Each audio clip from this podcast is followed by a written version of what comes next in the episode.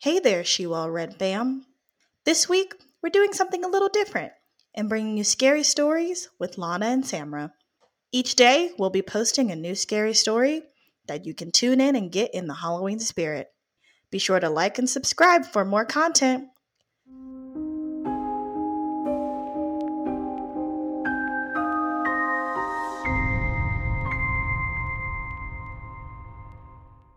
In the town of Blakesley, Arkansas, there was a house that everyone knew was haunted.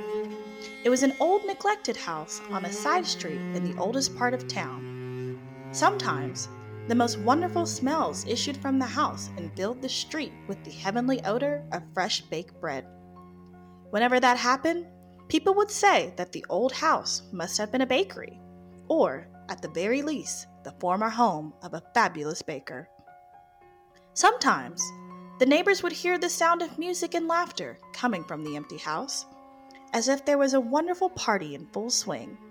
Whenever that happened, the neighbors would look at each other and say, It sounds like a nice party. I wish I was invited.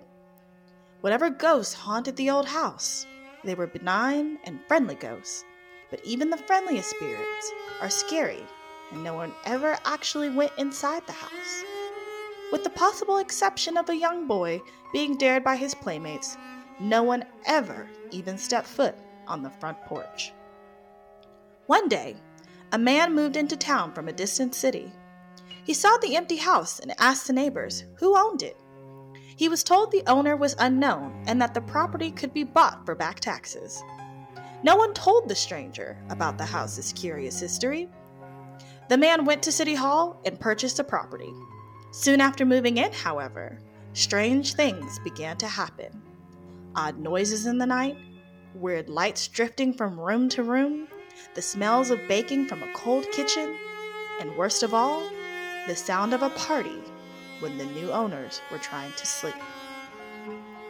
After a few days, the man's wife declared that she could no longer live in so haunted a place and moved out, taking the children with her. Before long, the man gave up as well. He was forced to find another place to live, but he was angry at the neighbors for not warning him about the house's reputation. He was angry at the town board for not telling him that the house was occupied by ghosts.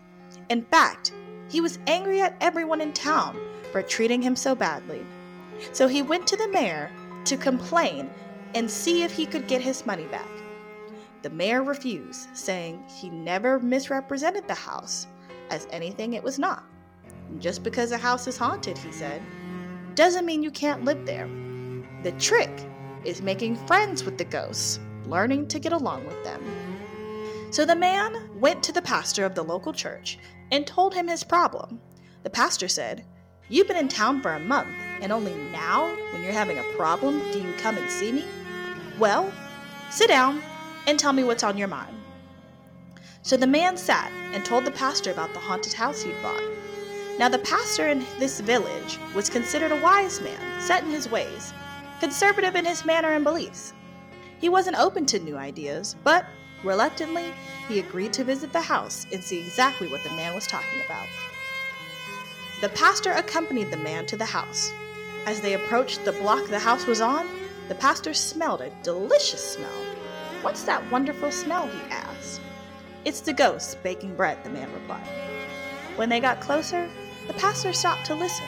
He turned to the man and inquired, I hear music. Is someone having a party? It's the ghosts having a party, replied the man. They went inside and looked around the empty house. The pastor sat at a table while the man looked for something to serve his guest. He found an old bottle of whiskey and poured a glass for the pastor and one for himself. They toasted each other's health and drank. So you moved from Little Rock to Blakesley, said the pastor. My parents live in Little Rock. I know the town well. The man, it turned out, knew some of the pastor's relatives. They talked and joked about those things they had in common and felt a friendship growing. They were having such a pleasant time that before they knew it, three hours had passed. They were gone so long, the man's wife began to get nervous. He went to the pastor's house hours ago, she said to herself. Maybe the ghost got him. So she picked herself up and went to the pastor's house and introduced herself to the pastor's wife. Together, They pooled their misgivings about ghosts and their worries about their husbands and went to the haunted house together.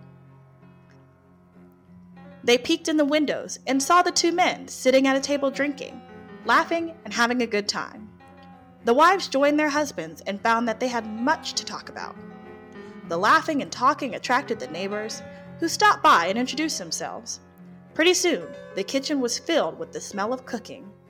A neighbor brought his fiddle and another brought his guitar, and just like that, there was a party. The old house filled with real smells and real laughter.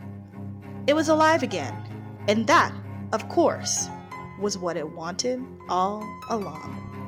From that day to this, the old house came alive again, and its ghosts were laid to rest, never to be seen or heard of again.